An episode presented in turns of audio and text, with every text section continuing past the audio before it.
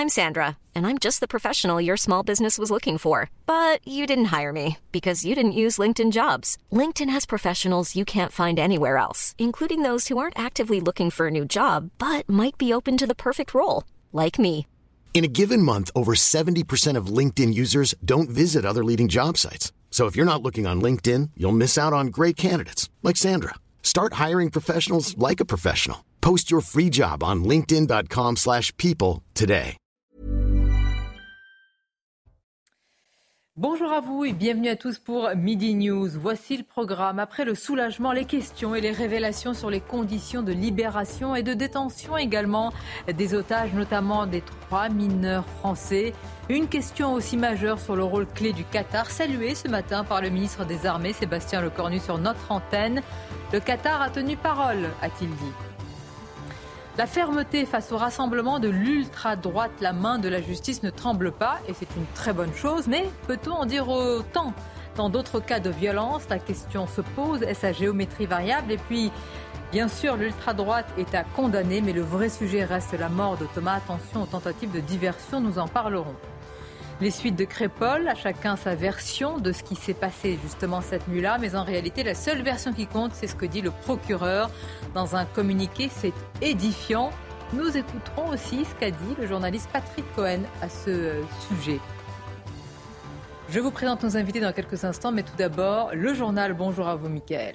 Bonjour Sonia, bonjour à tous. 11 otages du Hamas ont donc été libérés hier soir, parmi lesquels trois jeunes Français. Emmanuel Macron s'est dit extrêmement heureux de cette annonce sur le réseau social X avant d'ajouter ceci. Nous restons pleinement mobilisés pour obtenir la libération de tous les otages. Invité de CNews et Europe 1 ce matin, le ministre des Armées, Sébastien Lecornu, a confirmé avoir reçu la preuve de vie de certains otages. Et concernant euh, ces trois otages français euh, libérés hier, Ethan et RS, 12 ans, ainsi que Sahar, 16 ans, nos équipes sur place ont pu rencontrer leurs familles. Bonjour Régine Delfour, vous êtes euh, à Tel Aviv, des familles qui racontent aujourd'hui l'enfer vécu par les otages. Oui, absolument, euh, Michael. Nous avons pu euh, nous entretenir avec euh, Déborah Cohen, qui est la tante d'Ethan. Et Ethan, donc 12 ans, qui, est, qui a été libéré hier soir et qui a passé la nuit avec sa mère. Il s'est confié auprès de sa mère sur les conditions de sa captivité. Alors, il a dit, quand il est arrivé dans la bande de Gaza, avoir été frappé par des civils palestiniens. Il était en captivité avec Erez Calderon, qui est aussi âgé de 12 ans. Ils ont été forcés à regarder les vidéos du massacre du 7 euh, octobre. Et, puis, euh, quand ils pleuraient, ils étaient menacés euh, par une arme. Alors, on peut imaginer le traumatisme psychologique. Il est physiquement très amaigri. Alors, il y avait donc sa tante Déborah avec ses cousines. Et ils avaient, elles ont acheté un ballon puisque Ethan aime énormément le football. Et puis, il y avait aussi sa grand-mère Jocelyne qui, elle, a préféré lui acheter un œuf au chocolat. Elle nous disait, on nous a recommandé de ne pas trop l'approcher, d'éviter de le toucher j'espère vraiment que je pourrai serrer euh, mon petit-fils dans mes bras. Merci. Régine Delfour et les images sont signées Olivier euh, Gangloff pour CNews. Dans l'actualité également, le lycée privé musulman Averroès de Lille pourrait bientôt perdre ses financements euh, publics. Le préfet souhaite résilier le contrat de cet établissement avec l'État en raison de soupçons de prosélytisme religieux. Il pointe également des irrégularités de gestion de l'établissement. Et puis Monique Olivier, devant les assises des Hauts-de-Seine, elle comparait à partir d'aujourd'hui pour complicité dans les enlèvements et meurtres d'Estelle Mouzin, Johanna Parish et Marie-Angèle euh. Bonjour Noémie Schulz, vous suivez ce, ce procès pour CNews, procès qui s'est ouvert aux alentours de 10h ce matin.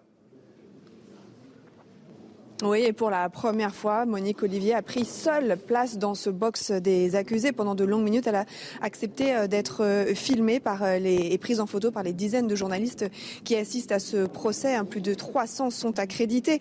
D'une fois difficilement audible, Monique Olivier a décliné son identité. Le président lui demande si elle souhaite s'expliquer. Je vais faire de mon mieux, souffle-t-elle, avant de se rasseoir et d'écouter attentivement le président faire la lecture des faits qui lui sont reprochés. Parfois, elle manifeste d'un nom de la tête qu'elle n'est pas d'accord avec ce qui vient d'être dit. Évidemment, tout l'enjeu de ce procès est de savoir si elle va parler. Monique Olivier va-t-elle apporter des réponses aux nombreuses questions que continuent de se poser les familles des trois victimes, certaines depuis plus de 35 ans, puisque Marie-Angèle Domès avait été enlevée en 1988. Comment le tueur a-t-il repéré? Les victimes Comment les a-t-il tuées? Où sont les corps, puisque les corps de deux des trois victimes n'ont toujours pas été retrouvés? Dans la salle, le père d'Estelle Mouzin, euh, qui a été euh, tué à l'âge de 9 ans, Éric Mouzin, donc a pris place. Lui s'est fait une raison. Il n'attend plus rien de cette femme qui a couvert euh, son mari, Michel Fourniret, pendant des années en lui fournissant un alibi qui a fait perdre de très nombreuses et précieuses années aux enquêteurs. Il n'attend rien, donc si ce n'est une condamnation de Monique Olivier à la hauteur de l'horreur des crimes auxquels elle est associée.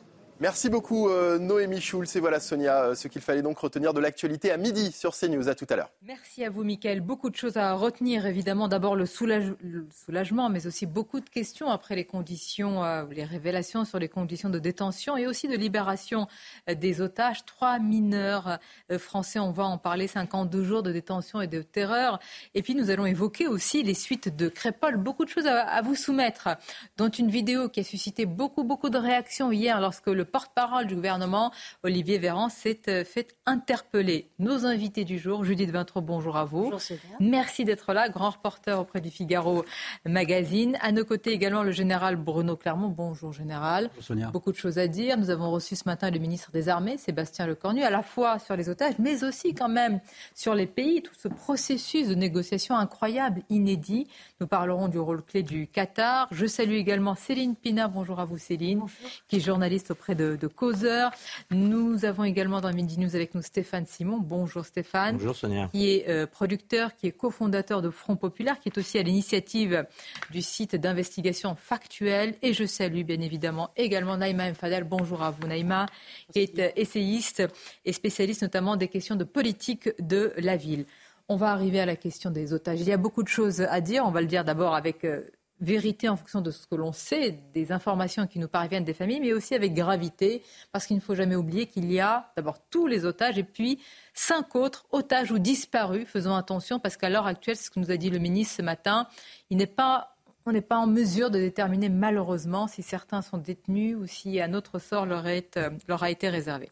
Tout d'abord, quand il y a des rassemblements de militants d'ultra-droite, que ce soit à Rennes ou à Lyon, la moindre des choses, quand des slogans malvenus, scandaleux, voire haineux sont tenus, c'est de condamner de tels rassemblements. Je pense que nous sommes tous d'accord.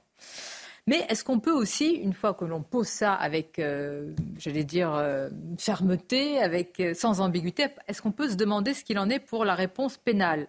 Prison ferme pour six participants, la justice est ferme. Et est-ce que c'est toujours le cas? On va le voir. On va poser la question de euh, ce qui est à géométrie variable. Je voudrais d'abord qu'on se penche sur le profil de ces six euh, militants manifestants ultra-droite.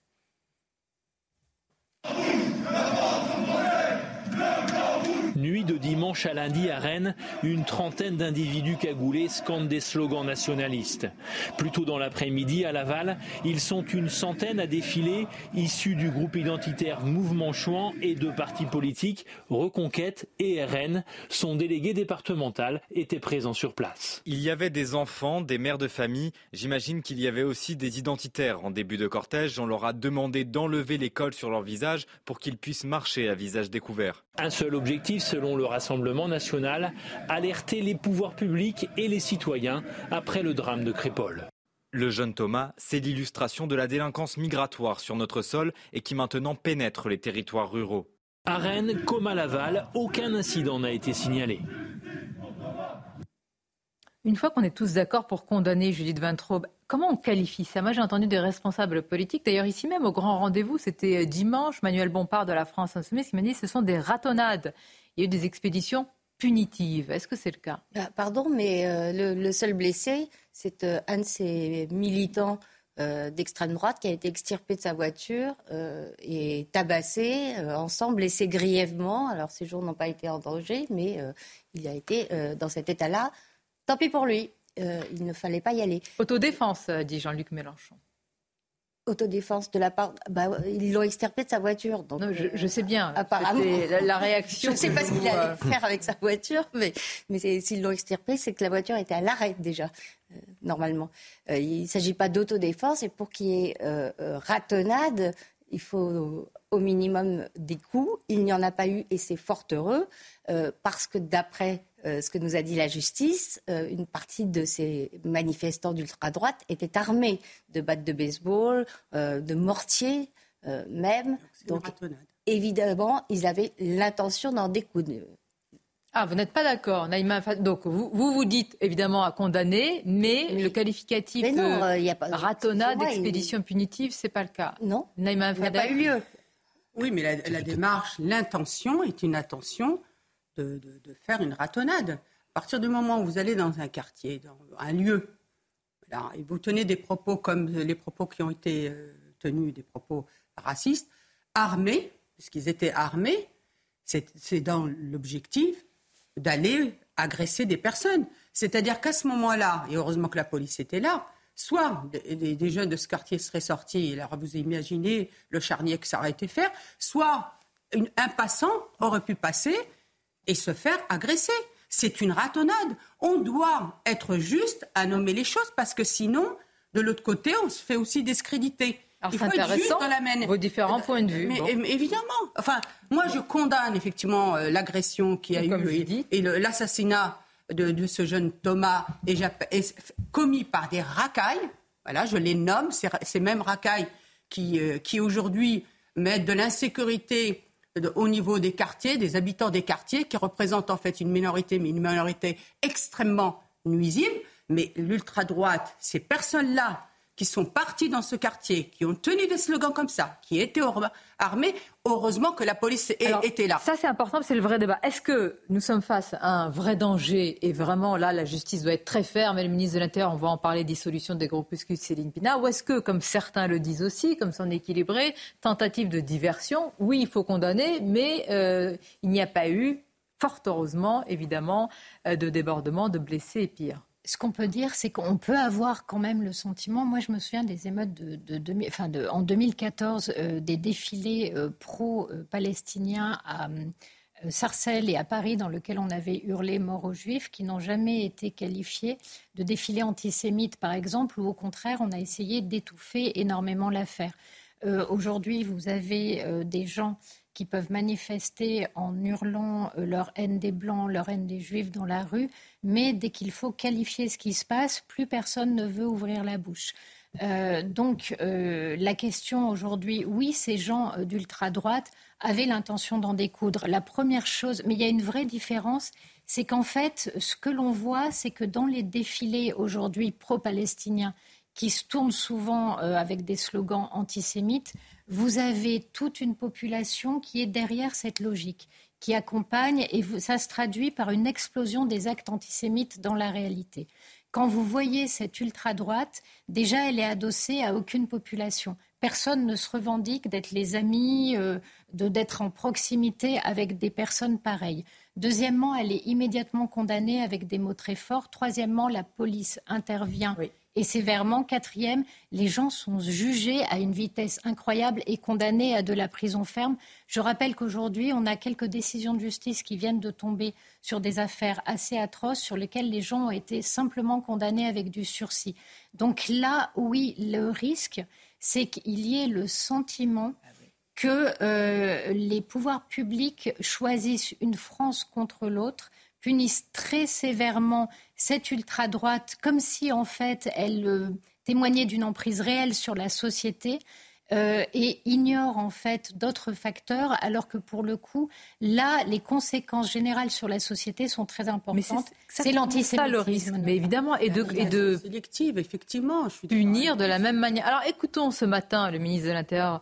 Vous allez réagir, Stéphane Simon, lui sur la dissolution de groupuscules, euh, de ces groupuscules. Alors, c'est la division Martel on, va voir quelques éléments hein, sur euh, ce, groupuscule, ce mouvement, etc. Sachant que la dissolution, c'est pas d'un claquement de doigts. Hein. Euh, le ministre a déjà eu quelques soucis à ce sujet. Écoutons-le. Je vais proposer la fin d'un groupe qui s'appelle euh, groupuscule. La division Martel, rien que le nom évidemment nous fait peur. Et puis deux, deux autres, je ne peux pas évoquer les noms puisque nous rentrons dans le contradictoire, mais qui sont directement liés aux mobilisations, on va les appeler comme ça. Vous allez proposer leur dissolution? Oui, il y a un contradictoire, il y a un état de droit, donc le ministre de l'Intérieur, il propose, et après, avec le, le, président de la République au Conseil des ministres, il y a des dissolutions. Sur les 40, la quarantaine de dissolutions que j'ai proposées depuis que je suis ministre de l'Intérieur, deux ont été retoquées par le Conseil d'État et je constate que tous les groupuscules d'ultra-droite ont été dissous lorsque je les ai proposés au président de la République. Comment vous réagissez, Stéphane bah, je, je, je me dis que Gérald Darmanin ne manque pas une occasion de faire de la politique. Voilà, il nous fait savoir que, euh, évidemment, il faut, euh, avec la plus grande sévérité, euh, condamner, dissoudre cette, cette association, qui, de mon point de vue, est assez folklorique quand on entend euh, le, nom de son chef, de son leader charismatique, Gros Lardon, on sent euh, que les milices euh, sont affûtées, si vous voulez. Et puis, il se trouve que, en voulant condamner comme ça, avec une extrême sévérité, ce qui est tout à fait d'ailleurs condamnable, moi je ne suis pas là pour défendre ces, ces, ces, gens qui pensent se faire justice eux-mêmes dans les quartiers, mais il faudrait aussi voir le piège politique, en fait, qui est l'idée politique qui, anime Gérald Darmanin. En fait, il, il veut nous mettre dans, dans ce qu'on appelle la tenaille identitaire. D'un côté, il y a les identitaires islamistes qui sont un danger. Côté, il y a les identitaires on va dire français de souche, qui serait un danger à égalité, à parité. Et évidemment, le vote raisonnable, bah, vous avez compris, hein, c'est celui euh, de, de, de, Renaissance. Tout ça est quand même euh, de, cousu de fil blanc, si j'ose dire. C'est un peu gros. Euh, on voit bien qu'il y a quand même un danger qui est un, qui fait, et, puis il y a un danger et qui fait des morts régulièrement, qui est, très, qui, est très, palpable. dans un pays, on n'arrive pas. Vraiment, moi ça me fait. On, condamne, évidemment, quand il y a ça. Moi j'étais saisie, glacée d'entendre. On condamne mais on fait la, même, chose. C'est assez, drôle quand, quand Darmanin dit que le simple nom de la division Martel fait peur quand on sait qui était, quand on se rappelle qui était Charles Martel. Oui. C'est quand même le franc qui a arrêté les invasions euh, musulmanes européennes à Poitiers en 732. Le, père de Pépin. Euh, heureusement qu'il était là. Là, c'était pas la, question. Bien sûr. Non, mais justement, c'est euh, une figure de l'histoire, Charles, Charles Martel, pardon, qui est pas, qui est pas scandaleuse non, mais c'est pas, qu'un hein. groupuscule se, voilà, voilà c'est qu'il a, il a, se réfugie derrière cette figure qu'il est légitime. Parce que regardez, groupuscule néo-nazi créé en septembre 2022, dirigé par un ancien militaire de 22 ans surnommé voilà, Gros Lardon, composé d'une vingtaine de jeunes en Ile-de-France et a reçu de nombreuses plaintes judiciaires pour actions violentes depuis un an. Quand on parle aux policiers spécialistes des, des, des groupes euh, ultra, en fait, ce qui caractérise les groupes ultra de droite, c'est que, comme euh, disait euh, Stéphane, ils ne sont pas très affûtés. D'abord, ils se montrent beaucoup, ils se Je veux dire, tant mieux. Oui, euh, heureusement. Tant mieux, mais cela dit, des attentats peuvent aussi être commis par des abrutis. Donc, oui. c'est pas non plus. Nous sommes d'accord. Mais alors que la justice et le ministre de l'Intérieur sont aussi fermes de, de, tous les côtés, si je puis dire. Absolument. Et puis, et puis en plus, euh, soit ne, ne, ne crée pas, tous, euh, ne crée pas de, de, fausses équivalences. Tous autour de la table. Ne crée pas de, fausses équivalences quantitatives. Euh, les militants d'ultra-droite sont beaucoup moins nombreux que les militants d'ultra-gauche, qui eux-mêmes sont beaucoup moins nombreux euh, que les euh, radicalisés prêts à passer à l'action musulmans euh, fichés en tant que tels. Écoutons la réaction d'Eric Ciotti, le patron des LR, qui a fini par condamner ces rassemblements hier sur ce but. il, faut, il, faut, dire que Jordan Bardella, patron du RN, a tout de suite condamné. Je me suis dit, mais comment Eric Ciotti a pu, dans ce laps de temps, ayant vu la réaction de Jordan Bardella, se dire qu'est-ce que je vais dire maintenant? Il y a quand même. Eh, bon, écoutons-le. Là, il a été clair. Écoutons-le. On m'a interrogé en ne parlant que de l'affaire de Romans-sur-Isère. Et moi, je dis qu'il y a une hiérarchie dans l'information.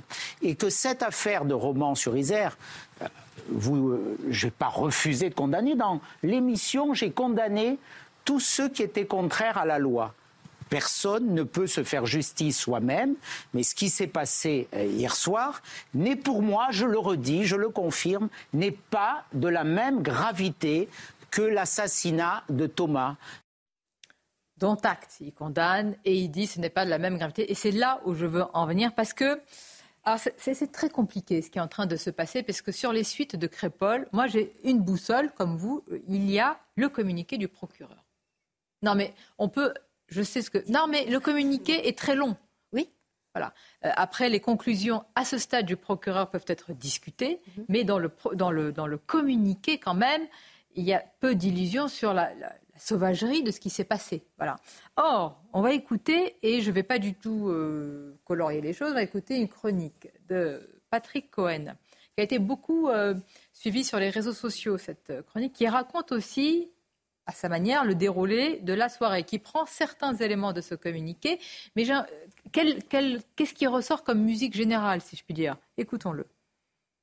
En fin de soirée, une dizaine de jeunes se mêlent aux 400 participants. Ils ne sont pas du village, ils sont venus pour euh, s'amuser, pour euh, draguer les filles. Pas d'incident jusqu'à la dernière chanson de la soirée, Chiquita du rappeur Jules. C'est là que, d'après les mises en cause, l'un des participants au bal, un rugbyman, aurait tiré les cheveux longs d'un des membres du groupe en le traitant de chiquita, c'est-à-dire de filles euh, sexy. Altercation, bagarre, les offensés sortent des couteaux, un adolescent de 16 ans s'effondre, poignardé à mort, il s'appelait Thomas, il jouait au rugby, c'était l'une de ses premières sorties. Les gendarmes n'ont mis que trois jours pour arrêter les suspects, neuf personnes, dont trois mineurs, le plus âgé à 22 ans, six ont été placés en détention provisoire. La plupart habitent la Monnaie, un quartier populaire de Romans-sur-Isère, à une quinzaine de kilomètres de là.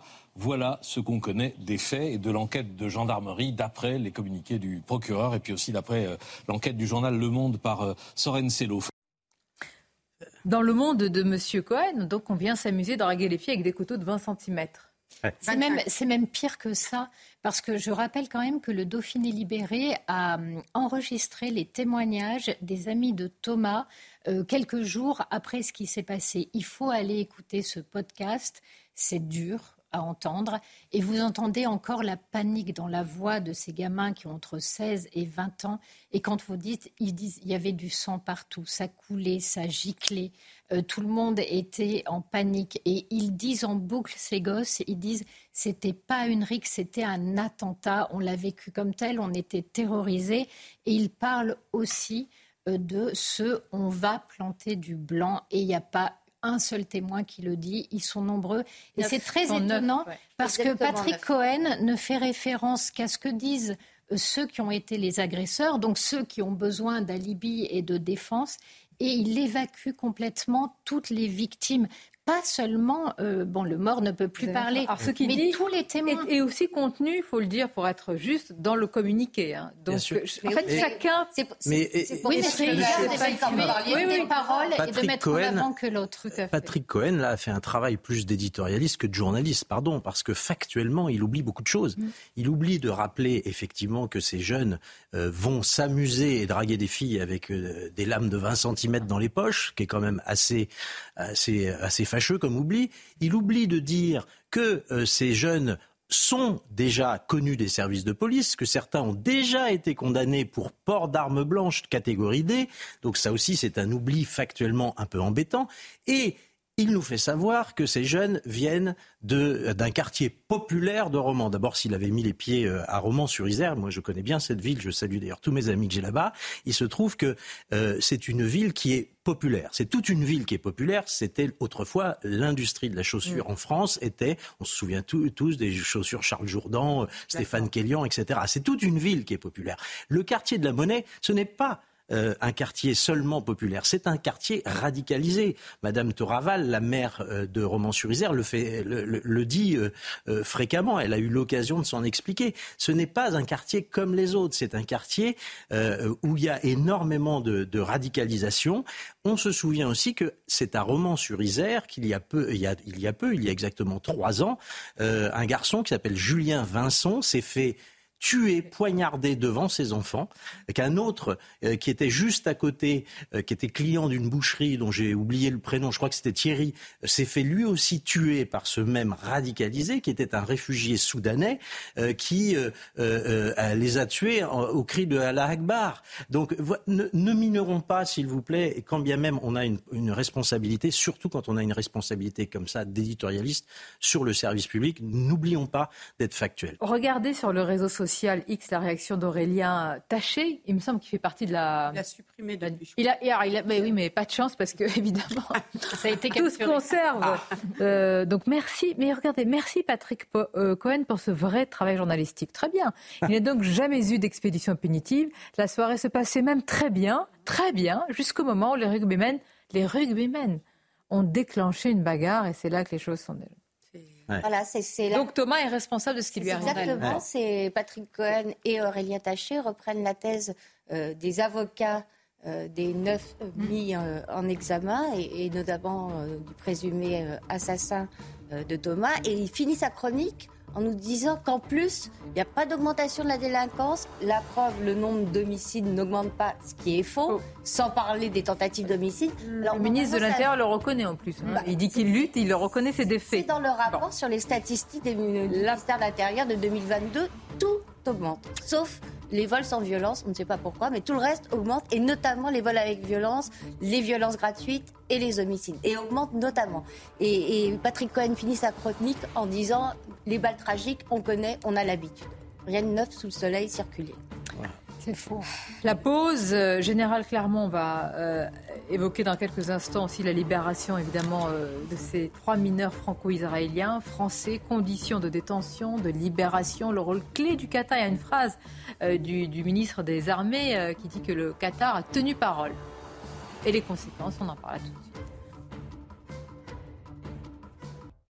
Merci d'être euh, avec nous dans quelques instants. Évidemment, on va évoquer la libération des, des otages, notamment de ces franco-israéliens, trois mineurs, les conditions de libération, de détention, le rôle du Qatar. Et puis à l'instant, on apprend que euh, dix otages israéliens devraient être libérés donc euh, ce jour. Alors toujours attention, puisque là c'est une source proche du Hamas, Hamas qui s'exprime en échange de 30 prisonniers palestiniens. Tout d'abord, le rappel des titres. Deux personnes gravement euh, blessées euh, hier par des tirs dans le quartier des Moulins à Nice. Les deux personnes touchées vraisemblablement par des tirs de Kalachnikov sont des hommes de 20, de 20 et 17 ans. Les suspects sont toujours en fuite. Les salariés d'Air France sont en grève aujourd'hui. Ils protestent contre le souhait de la compagnie de quitter progressivement l'aéroport de Paris-Orly. Si 74% des personnels ont répondu à l'appel, la compagnie précise qu'aucun vol n'est annulé. Et puis le prix du paquet de cigarettes sera porté à 13 euros courant 2026 avec une première étape à 12 euros en 2025. Annonce du ministre de la Santé, Aurélien Rousseau, euh, qui évoque aussi une extension des espaces sans tabac ainsi que l'interdiction des puffs. Soulagement évidemment pour les familles des otages libérés, dont les trois Français franco-israéliens mineurs, Eitan, 12 ans, Erez, 12 ans, et sa sœur Sahar, 16 ans. Alors la question euh, a été posée ce matin au ministre des Armées. Sébastien Lecornu, comment vont-ils? Avant qu'on écoute la réponse du ministre, je voudrais préciser à nos téléspectateurs qui le savent déjà que dans cette position, sachant qu'on a encore des ressortissants euh, qu'il faut euh, libérer, eh bien chaque mot est pesé. Évidemment, donc il y a une distorsion entre ce qui est dit par l'exécutif et ce que raconte ensuite la famille, c'est-à-dire évidemment la tante d'Eitan qui parle de conditions extrêmement difficiles. Le ministre n'a pas pu rentrer dans ces détails-là ce matin. Écoutons-le. Ils vont bien, ils ont retrouvé leur famille, ils vont faire l'objet d'un suivi médicalisé euh, important. Vous avez rappelé leur âge, plus de 50 jours de détention. Imaginez euh, l'impact en matière de, nutrition, de sommeil. Le suivi psychologique, évidemment, sera, sera important. Et donc, évidemment, ce, suivi-là va se faire dans la durée et, c'est bien naturel. Bien, un suivi, mais d'ores et déjà, on sait euh, ce qu'ils ont subi, en tous les cas en partie, donc quelque chose qui est évidemment mis à part les conditions de détention qui sont extrêmement éprouvantes, mais aussi une forme de torture psychologique. Il n'y a pas d'autre mot quand on apprend que le petit Eitan a dû revoir les, vidéos des massacres du 7 octobre. Écoutons sa tante. Ma soeur m'a raconté que le Hamas ISIS, les terroristes, l'ont obligé à voir le film d'horreur du 7 octobre. Le film que personne n'ose regarder, même pas une partie, rien du tout. Ils l'ont obligé à regarder. Elle m'a raconté que si un enfant pleurait là-bas, ils l'ont menacé avec une arme de se taire, d'arrêter de pleurer, qu'il ne faut pas pleurer. Et elle m'a raconté aussi qu'à l'arrivée à Gaza, quand ils l'ont kidnappé, il y a tous les civils là-bas. Des civils, pas, pas le Hamas qui l'ont tapé là-bas. Donc euh, son état, je ne pense pas qu'il est terrible. Ces paroles générales, elles sont importantes aujourd'hui. Pourquoi? Parce que depuis plusieurs jours, nous avons des images de libération d'otages qui retrouvent évidemment dans une forme de, joie et de soulagement. Joie, c'est pas le bon mot, mais de soulagement leur famille. Et nous avons les libérations de prisonniers palestiniens. Et on se pose la question, mais le Hamas n'est-il pas le maître euh, de tout ce qui est en train de se passer, décidant de la liste des otages, euh, du moment où il faut les libérer, etc. Et donc, la question, c'est est-ce que le Hamas n'a pas gagné la la bataille de la propagande, sauf que viennent évidemment ces, propos, ces déclarations qui jettent évidemment plus qu'un trouble sur les conditions de détention. Ah ben, sur la question des otages, il a clairement gagné la, bataille de la propagande parce qu'on arrive même à un point, on a envie de remercier le Hamas pour ce qu'il a fait. Remercier le Hamas pour avoir euh, pris euh, euh, des otages, des, des, bébés, des enfants, des femmes. Et aujourd'hui, on remercie deux pays qui ont une responsabilité très importante dans cette affaire. C'est le Qatar qui finance le Hamas on sait que le Qatar finance euh, les salaires des, combattants du Hamas, 30 000 combattants, ça fait beaucoup d'argent tous les mois. Et, sans doute, sans le Qatar, il n'y aurait pas le Hamas. Et c'est le Hamas, effectivement, qui, euh, qui est le groupe terroriste qui a, qui a pris ces otages et aujourd'hui qui s'en sert de monnaie d'échange avec, on l'a appris parce qu'on s'en doutait un peu, de toute manière, des formes de maltraitance qui sont liées à la fois à la, à la, nature même de la détention dans des tunnels ou sous des bombardements, dans des conditions difficiles, mais qui sont propres à, la situation, mais également de la, de la souffrance psychologique c'est-à-dire euh, ce que vous avez évoqué, ou, euh, les privations euh, de nourriture ou des restrictions de mouvement. qui rendent effectivement ces conditions extrêmement difficiles et, qui nous amènent à être très heureux du fait que ces otages étaient relâchés. C'est important, mais je pense qu'il faut faire très attention quand on, quand on remercie le Qatar de son rôle. Alors voilà, c'est ça le paradoxe. Alors on va y hein. venir, parce que il y a eu un hommage ce matin. Le ministre des Armées a rendu hommage avec, je trouve que c'est une parole forte, le Qatar a tenu parole. Écoutons-le. Le, Qatar tient parole. Moi, je, suis ministre en charge de la sécurité extérieure des Français. Euh, là où le ministre de l'Intérieur s'occupe de sa sécurité intérieure du peuple français. Et euh, il y a des alliés, il y a des pays qui sont des partenaires stratégiques importants. Euh, qui n'ont pas les mêmes modèles politiques que nous, qui ne défendent peut-être pas les mêmes systèmes de valeurs que nous, euh, mais qui sont des parties avec les pays pardon, avec lesquels nous avons des intérêts qui sont convergents. Et le Qatar, qui est un tout petit pays, euh, riche par ses productions d'hydrocarbures, mais coincé entre l'Arabie saoudite, l'Iran, qui regarde de près ce qui se passe à Washington en cette période de campagne présidentielle américaine, évidemment mène une diplomatie pour défendre son autonomie et donc cherche à être utile à ses alliés. Donc et donc c'est le rôle fiable dont il faut saluer aujourd'hui la ténacité et le respect de la parole. Parfois il y a les jugements moraux, les phrases à l'emporte-pièce sur les plateaux, etc. Moi je constate que tout ce qui nous a été dit, la parole a été respectée. Et donc là, une fois plus, on ne peut pas se réjouir euh, de voir ces enfants euh, sortir de leur, euh, des mains de leurs geôliers et ne pas reconnaître le rôle qu'a pu jouer l'Égypte d'une part, je, je veux le citer aussi, et le Qatar d'autre part. Et le en général, comment réagir à, à ces non, mais techniquement, c'est exact. Le Qatar a tenu parole. C'est-à-dire que le processus qui s'est mis en place, une trêve contre un échange euh, d'un côté d'otages, d'un côté de prisonniers, ça a bien fonctionné, ça fonctionne bien. Ça a bien fonctionné pendant quatre jours. Il y a un petit, un, petit accro euh, le dimanche qui a été résolu grâce à l'Égypte. Et on sent que non seulement ça a, bien, ça a bien fonctionné, mais ça va fonctionner deux jours de plus, puisque Israël avait proposé de, de, rallonger un jour de trêve en échangeant 10 otages contre 30 Palestiniens. Apparemment, ça va se faire aujourd'hui. Et ça pourrait se faire demain également. Donc, d'un point de vue technique, effectivement, ça ne peut pas mieux se passer. On est bien d'accord. Il n'a rien au fait que la situation aujourd'hui de ces otages elle est le fait du Hamas, elle est le fait de l'opération qu'ils ont menée le 7 octobre. Et évidemment, c'est un peu délicat de, dans, ces, dans, ces, conditions de, se retrouver en, train de dire euh, merci au Hamas alors qu'en fait, ils sont responsables de tout ça. Et pourtant, c'est ce qu'on entend, euh, c'est ce qu'on entend clairement.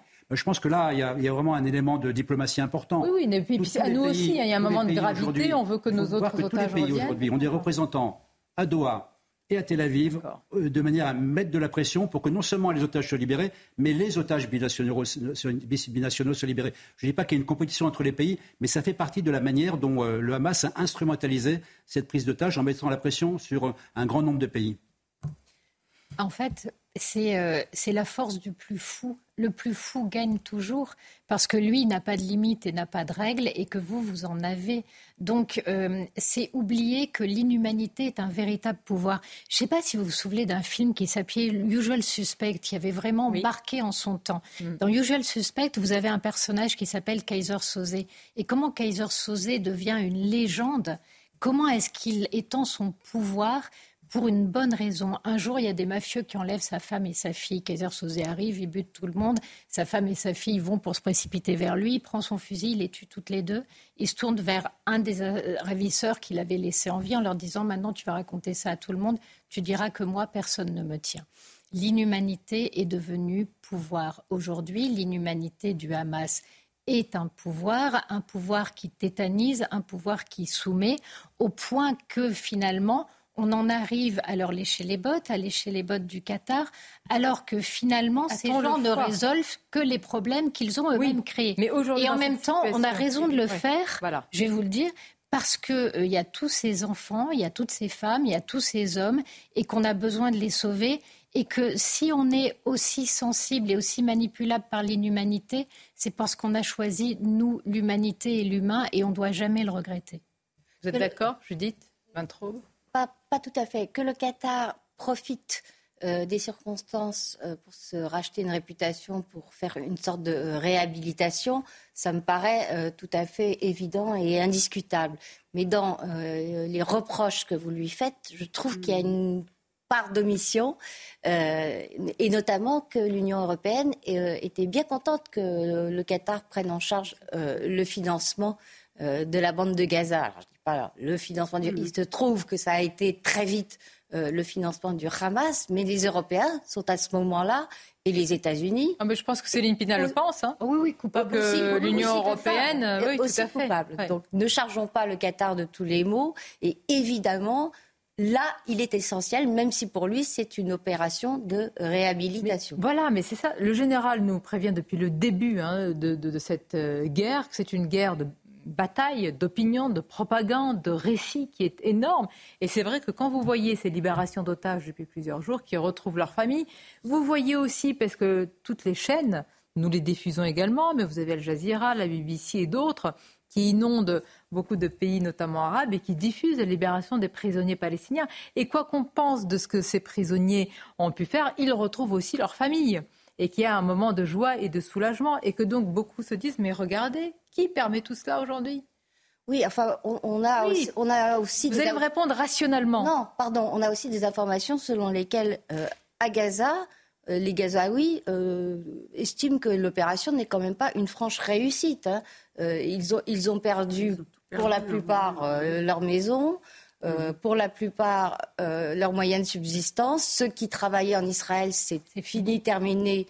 Euh, il n'y a plus de confiance possible entre ceux que les Israéliens connaissaient et employaient aujourd'hui.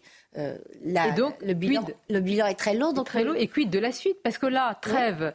Alors, sera-t-elle reconductible? Général, l'armée israélienne, Tsahal dit, pour l'instant, pas question. Nous avons nos objectifs, alors que la France dit si la France, en tout cas les États-Unis surtout, on va dire la vérité, euh, et la réalité par lucidité dit il faut prolonger cette trêve pour les otages, c'est une situation quand même assez inextricable. En fait, l'armée israélienne a dit deux choses. Elle dit d'abord, euh, c'est pas des semaines, c'est des jours. Hein, donc aujourd'hui, euh, quatrième, cinquième, on va aller à sixième jour, on peut aller à sept ou huit. Ça ne pas au-delà de sept ou huit jours. Donc on peut reproduire ce processus de 10 otages supplémentaires.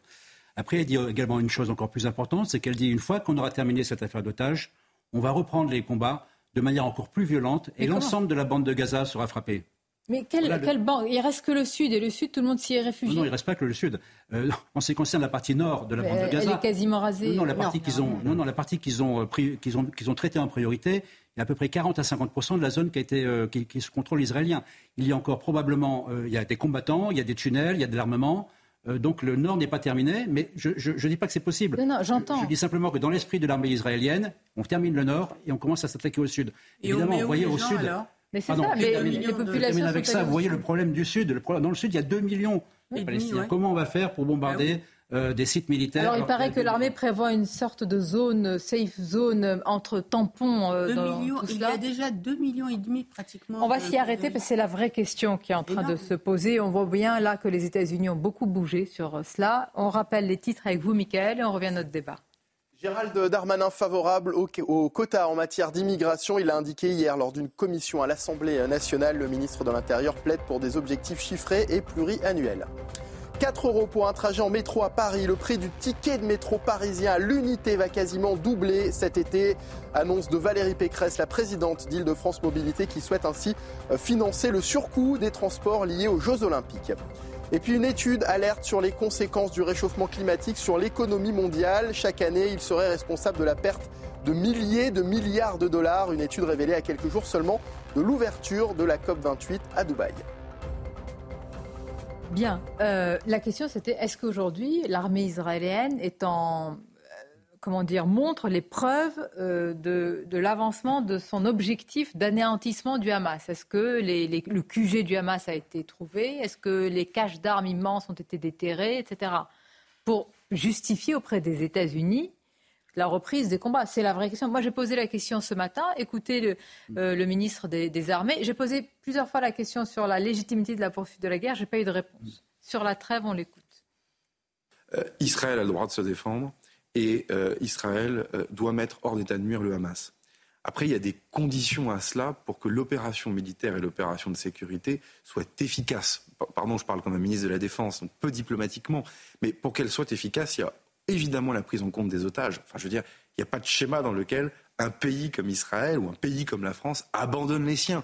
Et d'ailleurs, c'est évidemment ce que nous avons euh, euh, travaillé avec les autorités euh, israéliennes. Et puis, il y a la question de la prise en compte des populations civiles dans la bande de Gaza, femmes, enfants. Et donc, ces trêves, en même temps que la question des otages est en train de progressivement se, traiter, enfin, il en reste beaucoup, il y a évidemment la question de l'aide humanitaire qui doit rentrer nous allons Parler...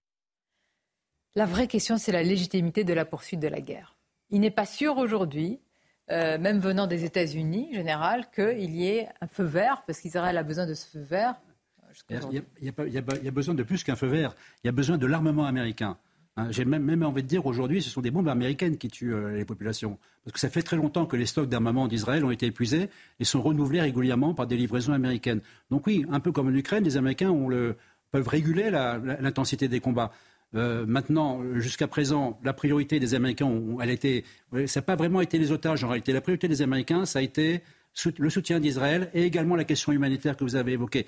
Les Américains se sont responsables de la situation humanitaire. En réalité, ils sont responsables parce que c'est le patron dans la région. Alors un patron maladroit, un patron qui n'a pas tous les leviers, mais ils estiment que c'est à eux de régler la question humanitaire, à la fois pour les raisons vraiment humanitaires et également pour des raisons du Parti démocrate, de l'aile gauche de Biden, qui, les amène à pousser dans ce sens-là. Donc la, position des Américains est très, est très compliquée. Je pense, mais ça, il suffit d'écouter les responsables israéliens, qu'ils n'ont pas du tout abandonné la logique de reprendre les combats, euh, de détruire autant que possible ce qu'ils peuvent détruire du Hamas et d'utiliser des stratégies pour libérer les otages, parce que cette euh, stratégie de libération par la négociation, elle va forcément arriver à, ses fins, parce que le Hamas doit garder des otages et ne peut pas libérer bah, Sur les soldats, c'est une évidence. Alors, il y a les soldats, et puis il y a tous ces cette quarantaine d'otages dont le Premier ministre de Qatar a, a expliqué dans une interview récente qu'ils étaient disséminés à travers la bande de Gaza, et peut-être certains même en Cisjordanie. Donc, vous voyez, cette affaire d'otages ne va pas se résoudre que par la négociation. Euh, on va marquer une pause dans quelques instants. Restez avec nous parce qu'il y a une vidéo qui a suscité beaucoup, beaucoup de réactions autour d'Olivier Véran. Certains d'entre vous l'ont vu et je pense qu'il y a quelque chose à décrypter. Mais tout d'abord, je voudrais qu'on voit deux choses. Euh, hier, quand le petit Taïtan a été euh, libéré, on, va regarder évidemment ces images. Je crois qu'il n'y a pas grand-chose à dire. Moi, je préfère les laisser vivre entre une maman et, son fils, Eitan, qui a 12 ans et malheureusement, sur euh, le père d'Aïtan, il y a beaucoup de, questions euh, qui se posent.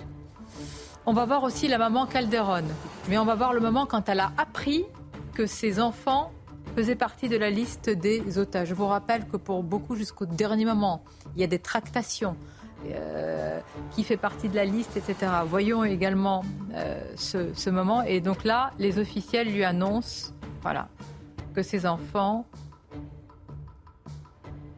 Confirmation, la famille Calderon.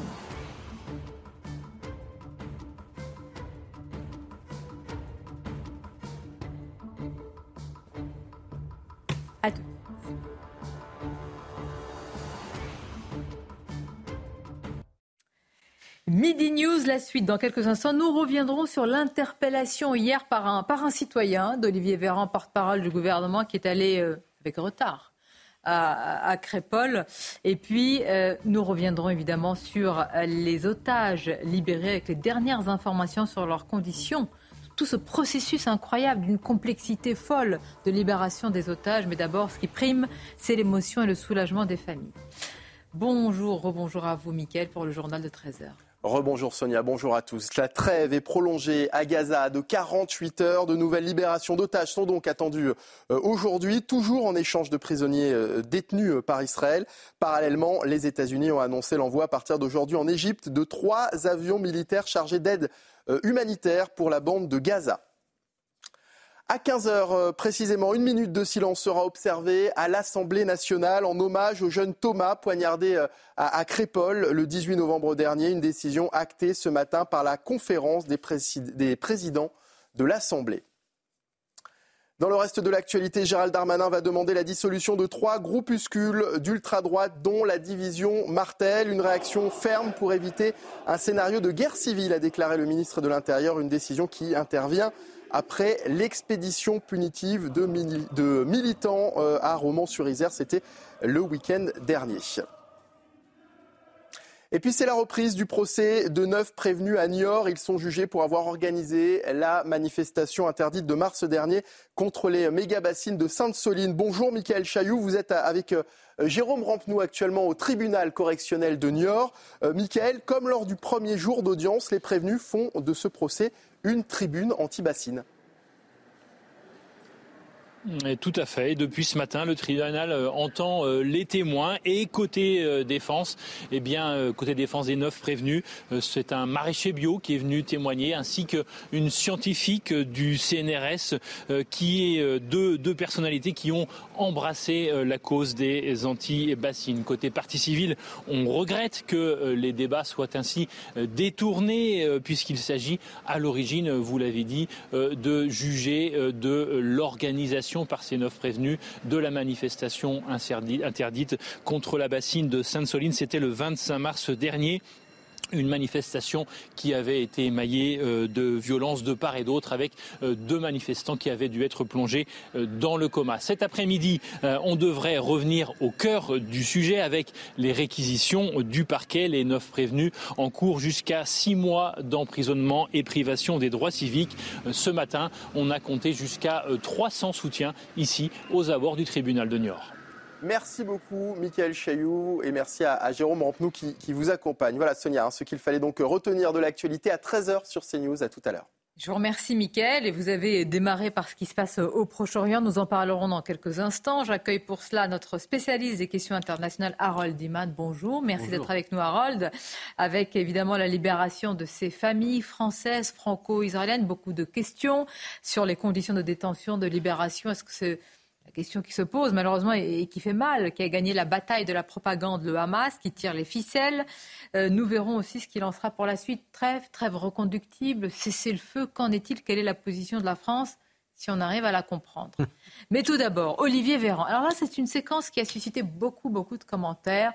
Et je voulais vous la soumettre euh, à vous, parce que j'en ai parlé hier, mais je voulais que ce soit aussi vous qui la commentiez.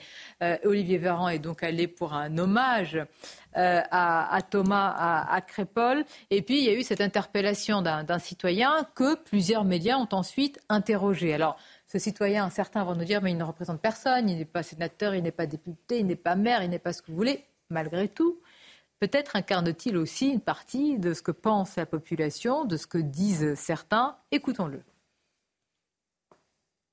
Venez là un peu Passez au chaleur Voici la guerre du chaleur Vous avez pas honte de dire ça Vous allez à la monnaie à Romain Vous avez donc la France de demain Ah si, il faut venir Vous avez pas honte Bonjour. Bonjour. Bonjour.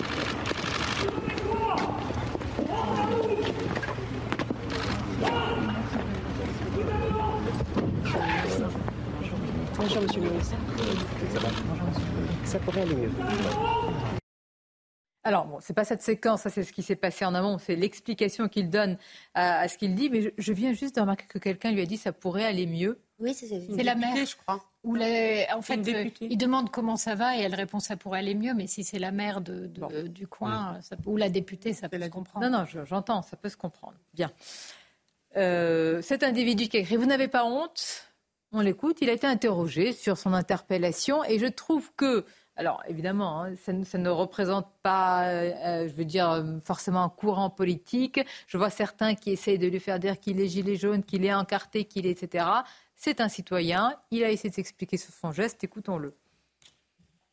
Bon, au ministre qui, qui défend depuis toujours tous ces gouvernements qui défendent la France des cités contre la France de la France de Thomas, la France rurale, la France des gens qui élèvent leurs gosses comme il faut, qui les élèvent pas dans la haine la haine de la France et des Français. Excusez-moi. On sent votre, votre colère Oui, parce que ça ne peut pas. Moi, j'ai des enfants, des petits-enfants. J'ai d'ailleurs ma fille qui habite là à Romans à côté. Ben, je ne veux pas qu'ils finissent comme ça. Mon, mon gendre fait du rugby, c'est pareil. Je connais ce monde-là. Nous, on fait partie de, ce territoire. Donc on n'en peut plus. Nous, on comprend tout depuis longtemps. Vous trouvez que sa visite s'est déplacée? Ben Non, mais sa visite, c'est juste le moment de, le rencontrer et de lui faire sentir un peu, parce qu'ils sont trop dégonflés pour, euh, pour euh, venir nous voir. Vous êtes un proche de la famille? Comment? Vous êtes un proche de la famille? Non, pas du tout. Qu'est-ce que vous auriez aimé lui dire s'il était venu vous voir? J'aurais voulu lui dire que tout ça, c'est écrit depuis longtemps. On, sait ce qui va arriver. les prochains, ce ne sera pas avec des couteaux qui viendront. Ce sera à l'arme automatique. Hein ce ne sera pas euh, comme ça. Est-ce que vous comprenez? Même vous aussi, vous êtes. Euh, tout le monde peut être, euh, peut être visé. Des journalistes, on a, eu quoi? Bon, les juifs depuis longtemps, des journalistes, des, curés, des, policiers qui ont été assassinés, et c'est toujours par cette haine qui existe. Parce qu'il y a des gens qui, dans notre pays, qui sont arrivés depuis en fait, la guerre d'Algérie, n'est pas finie. Elle est finie pour nous, Français, mais pas pour les Algériens, qui, ont toujours euh, inculqué cette haine de la France et des Français depuis, depuis 1962. Vous comprenez ça? Donc, la piste principale, ce serait des, des, moqueries, euh, de quoi? Entre jeunes, ça... Mais non, mais il n'y a, aucun motif. Ils vont inventer n'importe quoi, même s'il y a des motifs, il n'y a rien, de toute façon. Ce sera rien. le verdict du procès, on le sait déjà. On le connaît déjà. Qu'est-ce que ça va faire? Il aura, il aura quoi l'assassin de Thomas? Hein? Vous le savez comme moi. Il aura 8 ans et puis oh, le procès aura lieu dans 3 ans. Ce sera déjà apaisé. On aura oublié Thomas, comme d'habitude. Et puis c'est tout. Il aura 8 ans et puis euh, il sortira au bout de 4 ans. Voilà. On peut déjà donner l'issue du procès. Vous savez, tout à l'heure, quand le ministre de l'Intérieur, il a dit qu'il faut être ferme, il a tout à fait raison sur euh, les militants d'ultra-droite, parce qu'a-t-il dit, il y a un risque de guerre civile? Le risque, il est quand quelqu'un, quelqu'un et beaucoup d'autres derrière lui pensent que le verdict du procès ne va pas être à la hauteur et qu'on va passer à autre chose. Hmm. Oui, et surtout quand il, euh, quand il euh, raisonne en termes globalisants comme ça. Parce que ce monsieur ne, dit pas euh, il y a une minorité dans les quartiers, y compris à la monnaie, qui pourrit la vie de tout le monde, habitants, autres habitants de la monnaie inclus. Et ça, on le voit quand on va sur place. on a des témoignages. C'est toujours les mêmes. La mère, Marie-Hélène Toraval, disait dimanche qu'en plus, les neuf mis en examen sont euh, des enfants de délinquants. Les parents aussi, au mmh. moins le père, euh, quand il est là, mmh. euh, est délinquant. C'est un profil très particulier. Et, c'est un profil minoritaire, quoi qu'en dise ce monsieur. Bien sûr, il essentialise. Je récuse euh, absolument raison. des deux France qui se met Vous avez entendu, euh, Judith et vous tous, quand il assimile, je trouvais ça très intéressant, ça n'a pas été beaucoup relevé, quand il assimile le porte-parole du gouvernement à un soutien de fait à la France des cités et donc en opposition à une France rurale silencieuse qu'il incarne et qui n'est pas soutenue. Parce que si le gouvernement, dès les premières heures, dès de, ce drame, avait su entendre la douleur, la souffrance de ses habitants, on n'en serait pas là. En fait, le, gouvernement a tout de suite euh, nié, a tardé à répondre, n'a pas, euh, effectivement, il rend hommage aujourd'hui à ce jeune homme, ben, puisqu'il y a une minute de silence, mais auparavant rien. Personne n'est venu assister euh, aussi à l'enterrement de, ce jeune Thomas. C'est ça qui crée en fait cette situation où je suis d'accord avec euh, euh, Judith, où à un moment, eh bien, on va essentialiser toute une population à cause d'une minorité, mais à cause du gouvernement qui n'est pas aujourd'hui en, responsable. parce que la réaction, elle doit être une réaction de responsabilité et non pas de valider un camp contre mais camp. Écoutez, tout le monde se renvoie la balle. Le gouvernement, quel est son premier ennemi? C'est la récupération. C'est devenu monsieur récupération, madame récupération, bonjour. C'est votre dire un faute, mot la situation de la France. Non, mais c'est Ouais, on pourrait quand même dire un mot sur ce monsieur. Il, a, il parle d'or quand même, excusez-moi, mais il fait quand même la leçon à des, à des, à, à des politiques. Euh, il, est, il est plein de bon sens, il, est, il exprime un ras-le-bol et évidemment avec des mots extrêmement touchants. Moi, ce, ce témoignage me touche beaucoup.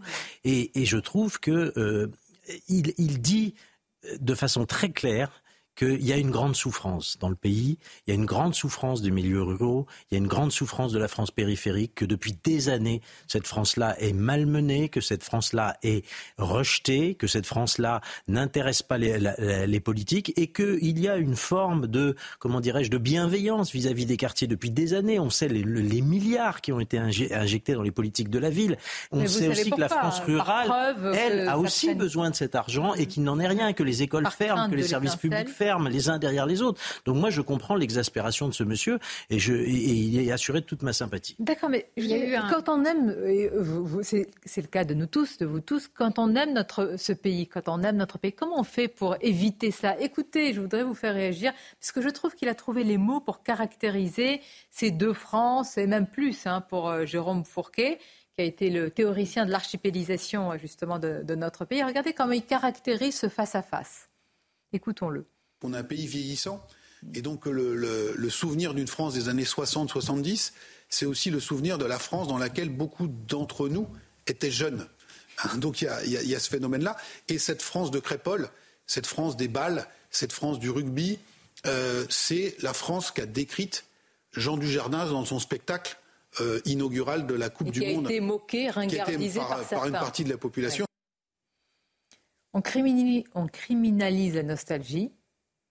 Or, on peut se référer à une France, euh, j'allais dire d'avant, sans être rance, sans, euh, sans vouloir revenir vers le passé, et au contraire, vouloir un meilleur avenir. Oui, bien sûr. Et puis, euh, elle n'avait sans doute pas que des défauts, cette France des années 50 et 60. C'est la France dans laquelle, euh, finalement, euh, la sécurité sociale s'épanouit complètement. C'est la France dans laquelle vous pouvez gravir l'ascenseur social. C'est une France dans laquelle vous pouvez commencer paysan et ouvrier et terminer peut-être ministre. C'est une France qui est extrêmement dynamique et qui est créatrice. Donc, euh, avoir envie que ces moments-là reviennent, c'est plutôt sain pour un pays. Mais moi, c'est autre chose qui me dérange dans, dans ce qui s'est passé. C'est pourquoi cette colère et pourquoi ce discours des deux France face à face? C'est parce que le gouvernement et une partie de la classe médiatique ont essayé de cacher un fait qui est qui aujourd'hui commet un certain type d'agression, que ce soit euh, sur Thomas ou que ce soit parce qu'on l'a entendu dans la parole de, ce monsieur, on a entendu tous les traumatismes liés à la succession d'attentats qu'a vécu la France et qui visiblement n'ont pas été réparés. Et lui, ce qu'il dit, quelque part, c'est euh, la... Il y a eu des consignes très très fortes. Quand vous écoutiez ce qui s'était passé, on vous disait Ah, il y a une bande de jeunes romanais, il y a une bande de jeunes français qui allaient agresser à la sortie du bal à Crépole. Et qu'est-ce qui s'est passé ensuite sur les réseaux sociaux? Les noms ont été mis et ils ont été mis très vite. Et pendant ce temps-là, il y a eu une omerta extrêmement forte pour dire qui avait agressé. Et euh, quand vous écoutez les témoignages. Pardonnez-moi, juste, je vais dire quelque chose, avez entièrement raison, je vais vous laisser poursuivre. Pourquoi ne pas parier sur l'intelligence, le bon sens, la lucidité des Français qui peuvent faire très bien la différence entre une minorité, comme vous le dites, mais Parce que ceux qui font l'amalgame, parce que ceux qui font l'amalgame, c'est le gouvernement. C'est-à-dire que vous avez un gouvernement qui est terrorisé à l'idée que les quartiers pourraient exploser. Donc lui, dans sa tête, il voit les quartiers comme étant des zones de non-droit dans lesquelles des armes circulent et que lui déjà ne contrôle plus. Et donc cette peur que le gouvernement a des quartiers, il l'a retranscrit dans son positionnement politique.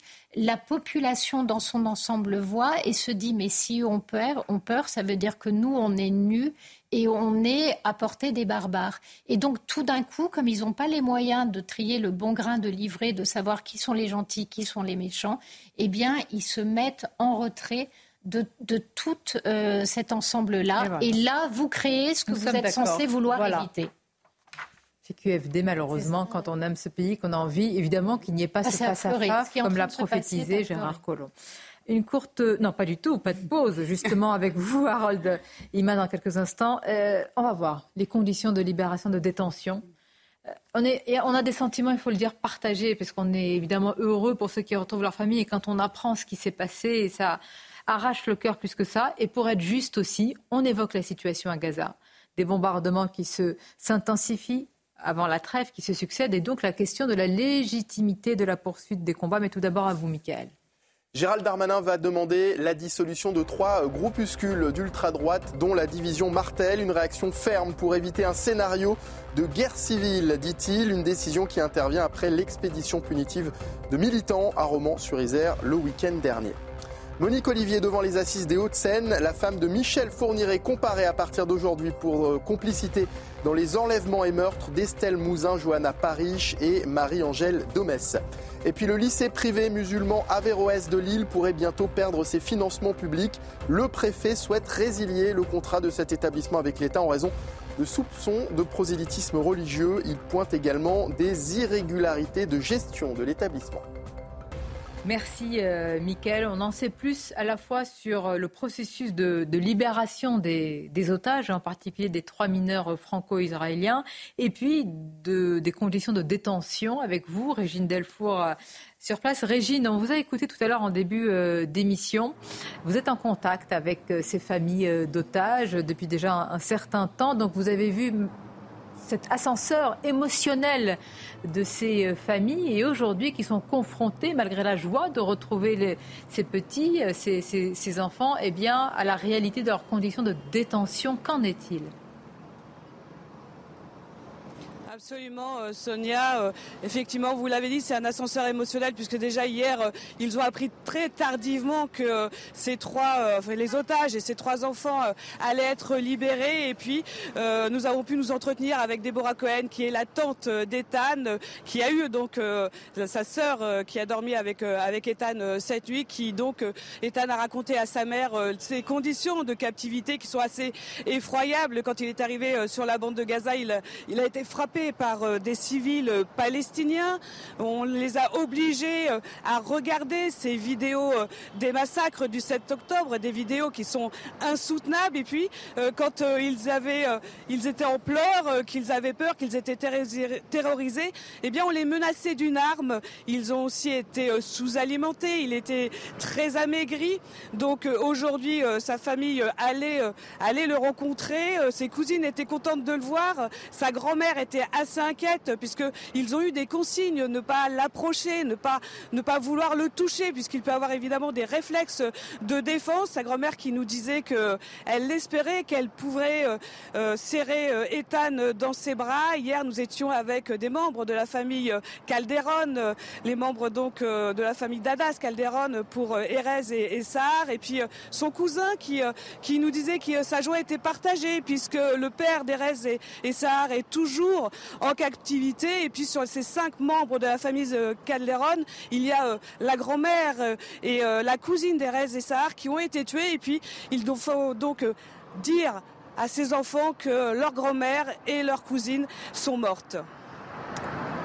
Merci, merci Régine. Harold Iman, la question maintenant, c'est et maintenant et maintenant, trêve jusqu'à euh, jeudi. Certains veulent une trêve reconductible. On imagine que pour l'armée israélienne, c'est compliqué. On pense aussi à, aux autres otages de manière générale, mais aussi euh, euh, français, cinq semble-t-il, mais peut-être aussi certains disparus, pas vraiment otages. Qu'est-ce qui peut se passer concrètement là dans les prochaines heures?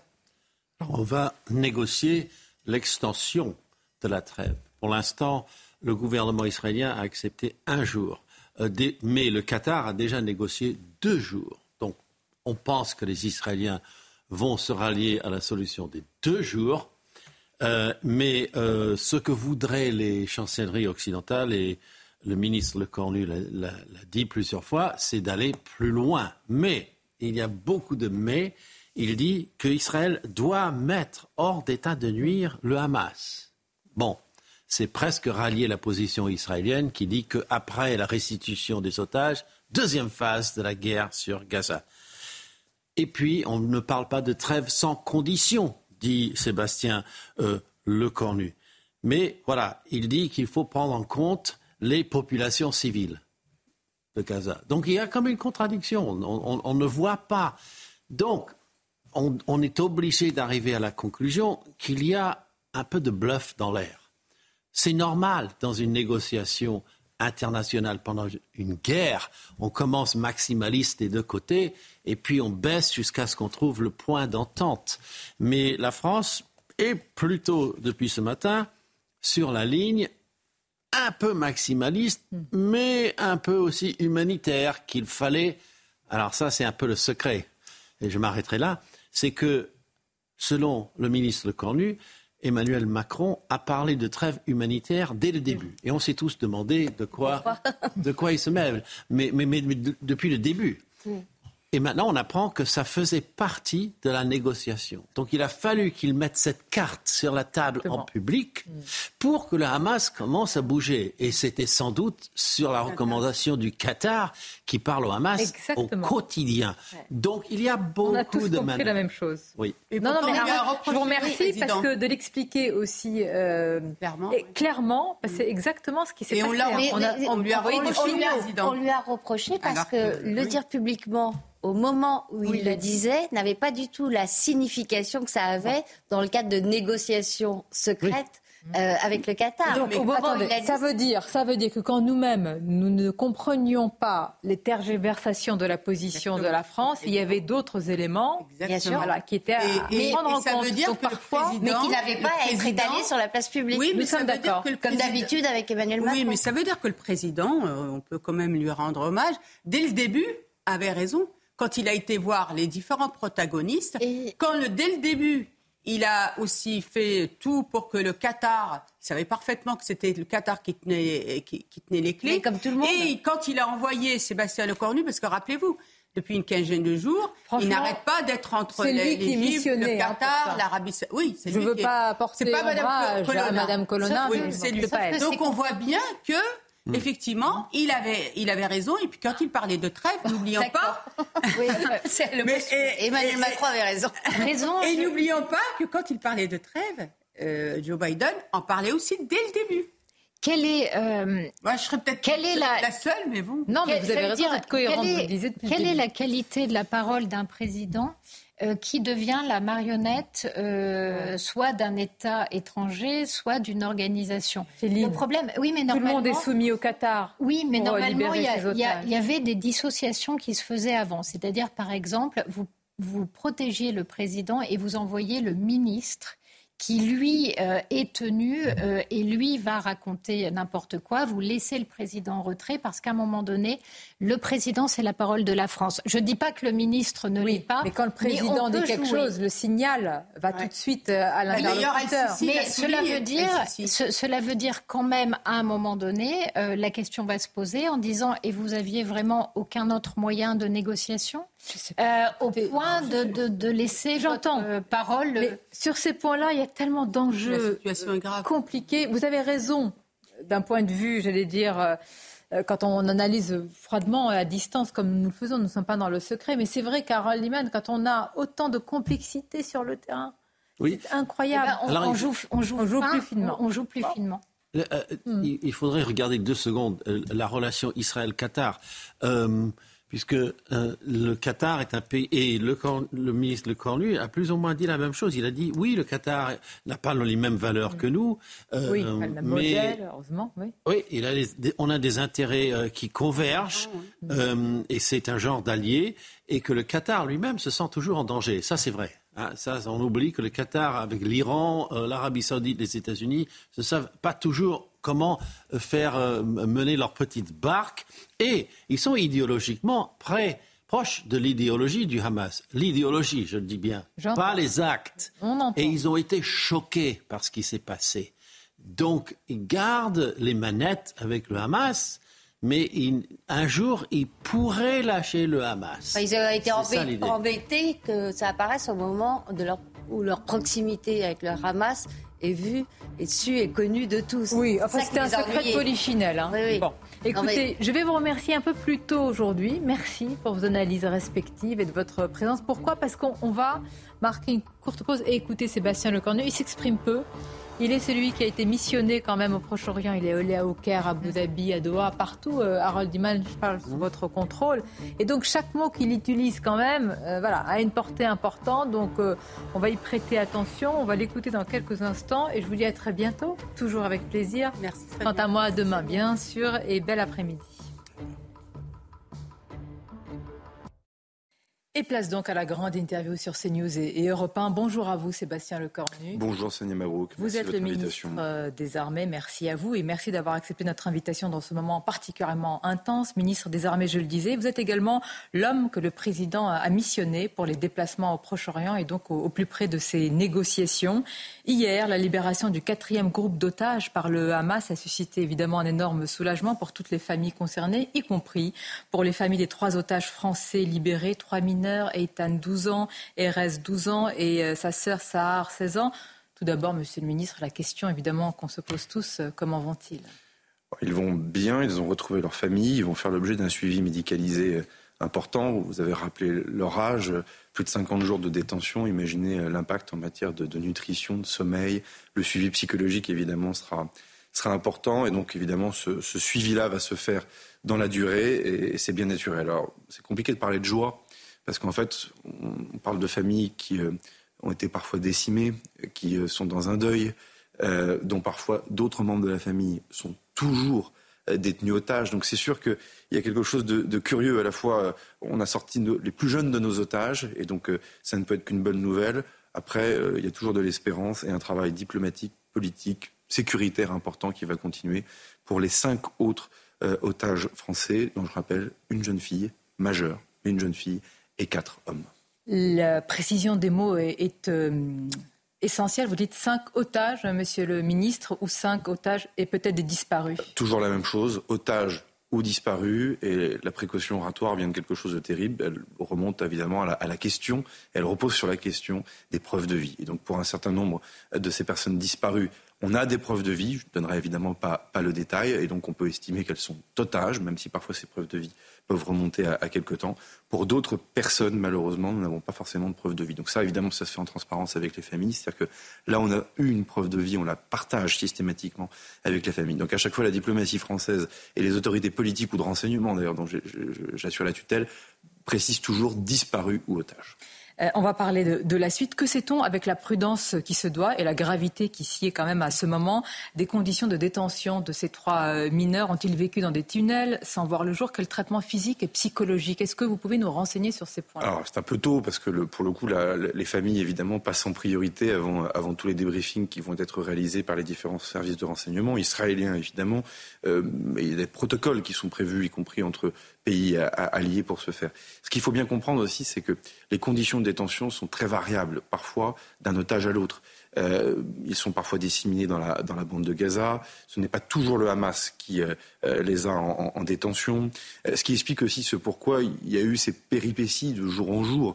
Euh, pour être honnête avec vous, nous savions depuis plusieurs jours maintenant, euh, d'où aussi la, les formules que nous avions employées en parlant d'espoir, d'espérance. Nous savions qu'il y avait évidemment ces otages français qui étaient dans ces listes qui étaient échangées entre Paris, entre Washington, entre Le Caire, Doha bien évidemment, et j'en un hommage peut-être au, au Qatar sur, sur le rôle, et évidemment euh, Tel Aviv.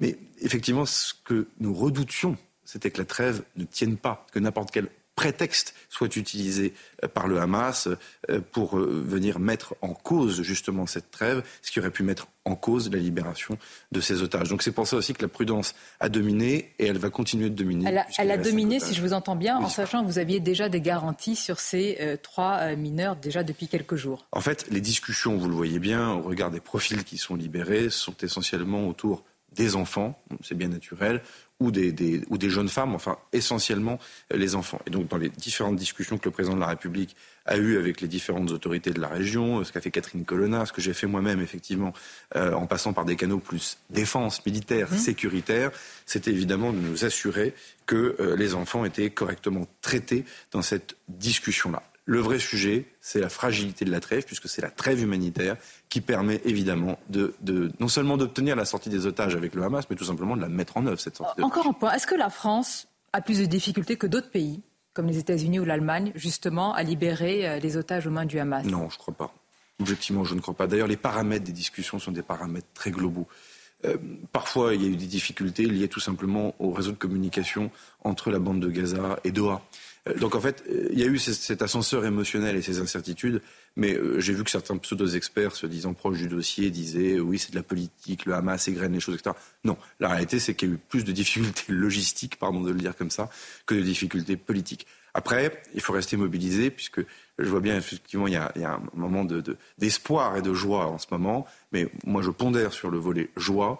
Euh, les familles que j'ai pu rencontrer, comme Catherine Colonna, comme le président de la République, sont des familles qui sont en deuil et qui, même si elles viennent de récupérer leurs enfants, sont des familles qui ont encore des otages ou des disparus parmi leurs proches. Hmm.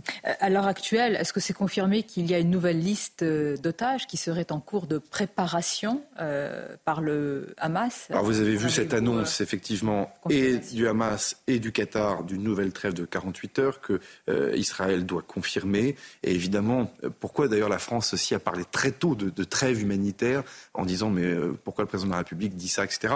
C'était aussi parce que nous savions, évidemment, maintenant on peut le dire de manière plus lisible, plus claire, nous savions que c'est un des paramètres clé dans la libération d'otages. Donc oui, des listes continuent de, circuler. Après, une fois de plus, chaque jour euh, suffit sa peine. Chaque soir, il y a des libérations d'otages depuis quelques jours. Ça reste quelque chose de très fragile, mais l'engagement va continuer. C'est pour ça qu'il faut que la trêve humanitaire puisse se poursuivre. Parce que... Jusqu'à quand, Monsieur le Ministre? Parce que là, la trêve, c'est jusqu'à jeudi.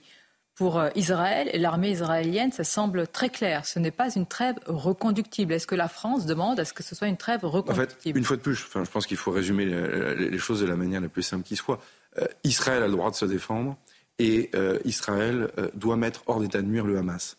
Après, il y a des conditions à cela pour que l'opération militaire et l'opération de sécurité soient efficaces. Pardon, je parle comme un ministre de la Défense, donc peu diplomatiquement, mais pour qu'elles soient efficaces, il y a évidemment la prise en compte des otages. Enfin, je veux dire, il n'y a pas de schéma dans lequel un pays comme Israël ou un pays comme la France abandonne les siens. Et d'ailleurs, c'est évidemment ce que nous avons euh, euh, travaillé avec les autorités euh, israéliennes. Et puis, il y a la question de la prise en compte des populations civiles dans la bande de Gaza, femmes, enfants. Et donc, ces trêves, en même temps que la question des otages, est en train de progressivement se, traiter. Enfin, il en reste beaucoup. Il y a évidemment la question de l'aide humanitaire qui doit rentrer. Nous allons parler, mais euh, soyons précis. Trêve reconductible pour euh, la France. Il faut que cette trêve dure plus longtemps que. Il reste 177 otages. Mais donc votre réponse le, Le chiffre est déjà, enfin, il fait réfléchir. 177 otages. Il doit rester quelque chose comme 18 ou 20 enfants, je crois, dans, parmi ces 177 otages. Il est clair que depuis le début, nous sommes constants et nous affirmons que la libération des otages, accessoirement des otages français, pardon de le dire comme ça, euh, comme ministre français, est une priorité absolue. Donc oui, la question de la trêve humanitaire doit se poursuivre parce qu'elle permet de régler progressivement, on l'a vu hier au soir, la euh, question des otages. Sébastien euh, Lecornu, vous dites ce matin que la trêve donc, doit se poursuivre, eu égard évidemment à la présence encore nombreuse des, otages. je vous pose la question différemment parce que l'armée israélienne n'est pas, semble-t-il, pour une, grève, une trêve euh, qui, dure, parce qu'elle a cet objectif d'éradication du Hamas. Donc est-ce que la reprise des combats est légitime pour la France En fait, non mais que le, Israël soit légitime euh, et dans une action légitime à mettre hors d'état de nuire le Hamas, il n'y a pas de débat là-dessus. La, la, réponse est oui. Mais une fois de plus, on ne parle pas de trêve sans condition. On ne parle pas de trêve sans condition. D'ailleurs, le président de la République n'a jamais parlé de trêve sans condition. On va parler de cette position. Et dans les conditions, il y a de toutes les évidences la libération des otages. Qui peut dire que c'est secondaire? Ou alors, faut aller jusqu'au bout. Il faut que celles et ceux euh, qui pensent cela disent bah non, on abandonne les otages. C'est certainement pas la position de la France. Qui a cette pense position? Que Personne. Non, mais peut-être certains extrémistes. Malheureusement, l'anonymat des réseaux sociaux. Au sein du gouvernement israélien? Non, mais l'anonymat des réseaux sociaux font parfois circuler des positions un peu curieuses. Donc, dès lors qu'on dit que la libération des otages est une priorité, il est évident que la trêve doit se poursuivre. Et j'insiste, je le dis comme ministre des Armées, il n'y a pas d'opération de sécurité contre un groupe terroristes armés, pardon de venir aussi avec notre expérience de Français, euh, puisque nous n'avons malheureusement pas découvert le terrorisme le 7 octobre dernier euh, et que nous avons connu suffisamment d'attaques, nous aussi, mais aussi de lutte contre des groupes terroristes armés. C'est vrai au Sahel, c'est vrai évidemment au Levant, sur lequel on a été très engagé dans l'opération Chamal, et c'est toujours le cas aujourd'hui. On a quand même perdu trois soldats en Irak à la fin du mois d'août dans une forme d'indifférence globale la question de la prise en compte des populations civiles et de la libération des otages sont des conditions à la soutenabilité de l'opération. Monsieur le je vous repose question. Euh, vous insistez sur ce point. On dirait que vous craignez que certains perdent de vue aujourd'hui qu'il reste encore des otages. Est-ce qu'une reprise Ah bon? Donc une reprise des combats euh, à, la fin de cette trêve, là, jeudi, pourrait mettre en danger la vie des otages, y compris des Français. Vous voyez que euh, la trêve se reconduit petit à petit. Ça dit quelque chose. Et il faut mesurer aussi l'état d'émotion qui règne en Israël. Vous savez, avoir une famille en otage, c'est la poursuite de l'attaque du 7 octobre. Vous pleurez vos morts, mais après vous êtes plongé dans l'incertitude de savoir ce qui se passe pour vos proches. On parle d'enfants. Ce que fait le Hamas, c'est abominable. D'ailleurs, pas parce que le Hamas libère des otages que le Hamas a le beau rôle. Euh, euh, le Hamas reste le responsable. Sauf Monsieur le ministre, il y a des images qui circulent. On voit ces otages libérés, on voit des prisonniers euh, palestiniens également qui retrouvent leur famille. Et certains pourraient être enclins à dire, eh bien, c'est le maître finalement qui a gagné, c'est le maître du jeu, il a gagné la bataille de la propagande. Alors, je ne pense pas que le Hamas va arriver à faire croire à nos opinions publiques qu'ils ont le bon rôle. Nos opinions peut-être, mais d'autres. Non, mais je crois que c'est là où à nous, après, nous déployer et, d'aller dans un, dans un chemin politique et diplomatique aussi pour euh, dire que la cause palestinienne n'est pas le Hamas. Ça, je pense que c'est quelque chose de clé qu'il nous faut, qu'il nous faut absolument répéter. En tout cas, euh, je crois que la sécurité des otages, nous, nous l'assumons, c'est une priorité importante. Personne ne peut dire qu'on s'en moque. Et j'insiste, pour l'efficacité de l'opération militaire israélienne, la question des populations civiles, de l'impact humanitaire et sanitaire, comme la libération des otages, sont des conditions de la soutenabilité. Je le répète à l'envie parce que je vois bien que parfois dans nos systèmes médiatiques, on va d'un extrême à l'autre et je pense que cette ligne d'équilibre, elle est tout simplement de bon sens. Dans tout ce processus inédit et très complexe euh, de, libération des otages, le Qatar est très présent. Comment vous qualifiez son rôle et est-ce une victoire diplomatique pour le Qatar aujourd'hui? Oui, en tout cas, le, Qatar tient parole. Moi, je suis ministre en charge de la sécurité extérieure des Français. Euh, là où le ministre de l'Intérieur s'occupe de sa sécurité intérieure du peuple français. Et euh, il y a des alliés, il y a des pays qui sont des partenaires stratégiques importants.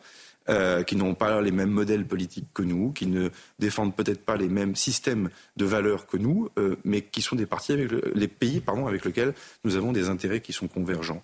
Et le Qatar, qui est un tout petit pays, euh, riche par ses productions d'hydrocarbures, mais coincé entre l'Arabie saoudite, l'Iran, qui regarde de près ce qui se passe à Washington en cette période de campagne présidentielle américaine, évidemment mène une diplomatie pour défendre son autonomie et donc cherche à être utile à ses alliés. et donc c'est le rôle fiable. Donc il faut saluer aujourd'hui la ténacité et le respect de la parole. Parfois il y a les jugements moraux, les phrases à l'emporte-pièce sur les plateaux, etc. Moi je constate que tout ce qui nous a été dit, la parole a été respectée. Et donc là, une fois plus, on ne peut pas se réjouir euh, de voir ces enfants euh, sortir de leur, euh, des mains de leurs geôliers et ne pas reconnaître le rôle qu'a pu jouer l'Égypte d'une part, je, je veux le citer aussi, et le Qatar d'autre part. Et le Qatar, y a-t-il d'autres pays? La Turquie est souvent euh, citée, euh, Sébastien Lecornu. Doha, euh, Doha et le Caire. Est-ce que vous avez des craintes sur le front avec le Liban? Ce serait alors un, second front conséquent pour Israël avec le Hezbollah. Nous avons des militaires sur place. Quel est leur rôle alors que les tensions restent vives et qu'on n'en parle pas assez? Ouais, C'est une mission qui est trop méconnue des Français. Pourtant, c'est la plus ancienne et c'est la dernière grande mission casque bleu qui revient à un, contingent français. On a 700 militaires français à la frontière entre le Liban et, Israël sur deux camps, d'Erkifa mmh. et Nakoura. Et en fait, c'est une mission des Nations Unies dont la France d'ailleurs tient la plume au Conseil de sécurité euh, chaque année, qui est là pour faire de l'observation, de la déconfliction entre euh, la partie libanaise d'un côté lutter. Alors, c'est pas une force d'interposition, c'est pour ça que je dis déconfliction. Dans, la, dans la grammaire onusienne, vous avez deux crans, si, si, si vous voulez. Et sur le terrain, qu'est-ce qu'ils font concrètement De l'observation, du renseignement, de la dissuasion. Que voit-il alors, monsieur le ministre ah Est-ce bah qu'il voit que les choses euh, peuvent s'envenimer Oui, vous avez effectivement, euh, depuis maintenant le début du, du conflit à, à, Gaza, vous avez une montée en pression, lente, progressive, mais malheureusement euh, certaine, même si on a eu une petite accalmie en fin de semaine dernière, de tirs du Hezbollah vers Israël qui entraînent des ripostes en légitime défense d'Israël, mais qui sont des ripostes particulièrement euh, importantes et qui donc d'ailleurs peuvent parfois menacer la sécurité de nos emprises et de nos soldats euh, français. Donc la question de ce second front éventuel, de la maîtrise de l'escalade avec euh, cette frontière avec le Liban est un sujet clé. On connaît notre histoire, on se rappelle de la guerre de 2006, on se rappelle aussi évidemment du rôle que le Hezbollah est que l'ensemble des proxys iraniens mmh. Mmh. Peuvent, peuvent, jouer dans la région. Et donc la France a un attachement particulier pour le Liban, un lien particulier, une diplomatie particulièrement efficace. C'est encore une des plus grosses ambassades euh, que nous pouvons avoir à Beyrouth. Et donc il est vrai que nous nous déployons énormément. On a du mal à comprendre. Euh, je vous pose la question directement. Demain matin, on peut se réveiller avec un nouveau front? Oui. Et une escalade régionale qui serait absolument épouvantable. Je crois qu'il faut dire aussi la vérité à nos concitoyennes et concitoyens. Au Proche et au Moyen-Orient, on danse sur un volcan. Et donc, les trêves humanitaires qui sont aussi demandées, la manière dont aussi euh, nous demandons à nos amis israéliens de prendre en compte les populations civiles à Gaza, tout ça forme un tout. On défend nos valeurs, mais on cherche aussi à maîtriser toute forme d'escalade qui serait absolument épouvantable, y compris pour notre sécurité. J'entends. Vous venez de dire, euh, nos amis israéliens, de la manière dont ils prennent en compte les civils palestiniens à Gaza. Comment prennent-ils en compte? Parce que si je regarde les termes de l'ONU, l'ONU a mis en garde contre un nettoyage ethnique. Non, mais moi, je regarde les choses sur le terrain purement militaire de là où je suis. Il est clair que les populations civiles doivent être épargnées. Et pour cela, il y a des précautions à prendre. Il y a des précautions à prendre. Il y a des précautions à prendre, sans doute à prendre davantage. C'est important, vous avez toutes les informations. Non, pas toutes, justement. Euh, enfin, cette zone de Gaza, elle est, elle est, elle est très dense. Euh, vous n'avez par définition, vous n'avez pas de moyens euh, militaires français d'observation immédiat. vous avez donc du renseignement de, de, de, deuxième niveau. Enfin, je ne rentrerai pas dans tous les détails. Donc tout, tout ça pour dire que c'est absolument clé dans la maîtrise de l'escalade. Il faut le redire, il en va aussi de nos valeurs, mais aussi de nos intérêts. Le président de la République, je le disais en début de cet entretien, Sébastien Lecornu, vous a envoyé, vous, et pas quelqu'un d'autre, en service commandé au Proche-Orient, du Caire, en passant par Abu Dhabi, Riyad, Doha, Tel Aviv. Vous êtes quasiment allé partout dans, dans la région. Vous êtes un habile négociateur. Beaucoup louent cette qualité ô combien essentielle en ce moment. Mais la question, c'est quelle politique défendez-vous Celle du président, mais quelle ligne aujourd'hui? On a du mal à comprendre. En quelques, je vais le résumer en deux mots, on est passé de la coalition contre le Hamas au droit à Israël de se défendre et finalement un cessez-le-feu sans condition. pourtant, c'est toujours la même position, elle est cohérente depuis le, 12 octobre, euh, date à laquelle le président de la République a, pris la parole. La difficulté de la position française depuis le général de Gaulle, c'est que par définition, elle est équilibrée, c'est-à-dire qu'elle ne s'aligne pas complètement sur les uns des autres? Non, bah, oui, la confusion? Israël a le droit de se défendre. Mm. Et la question sécuritaire est prioritaire. Elle englobe d'ailleurs la question des otages. Elle englobe aussi la question de la lutte contre le terrorisme. Là aussi, il faut dézoomer, mais c'est l'avenir de la coalition contre le terrorisme, y compris contre Daesh en Irak. On voit bien qu'il y a des vents contraires qui peuvent peser sur euh, l'opération Chamal ou sur l'opération Inherent Resolve. Bref, il y a une diplomatie importante, y compris sur la lutte contre les financements des groupes terroristes. Il y a toute une action à faire. La deuxième des choses, c'est le volet humanitaire je le redis. Et les armées françaises jouent un rôle important dans cette affaire. 4 vols à 400M. Le Dixmude Alors, 4 vols à 400M pour l'essentiel du fret euh, humanitaire et sanitaire que le Quai d'Orsay a porté a été amené en Égypte par l'armée de l'air et de l'espace. Effectivement, vous avez ce bateau transformé en bateau hôpital, le Dixmude, qui est arrivé hier. Qui reçoit des patients. 40 lits.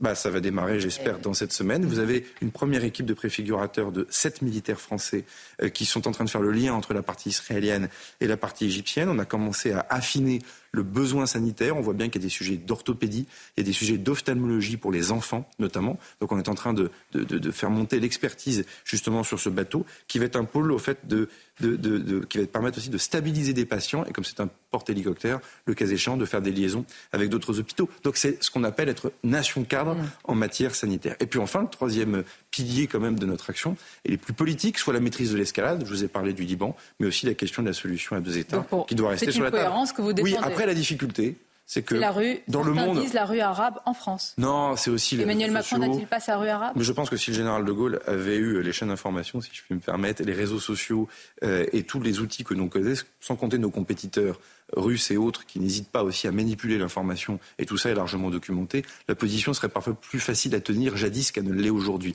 Mais moi j'assume et je prends ce rendez-vous avec vous dans le temps long que la position que la France est par la voix du président de la République le 2 octobre dernier, est une position qui s'inscrit dans notre histoire et qui vieillira bien à coup sûr et qui est sans surprise pour nos différents interlocuteurs. Merci Sébastien Lecornu, merci, merci d'être venu dans ce moment euh, particulièrement intense avec aussi euh, du soulagement pour ces familles euh, françaises. C'était votre grande interview ce matin.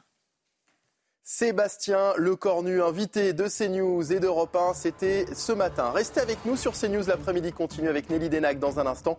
180 minutes info, Nelly reviendra sur la libération hier de 11 otages, dont 3 franco-israéliens. Bon après-midi sur CNews, à demain.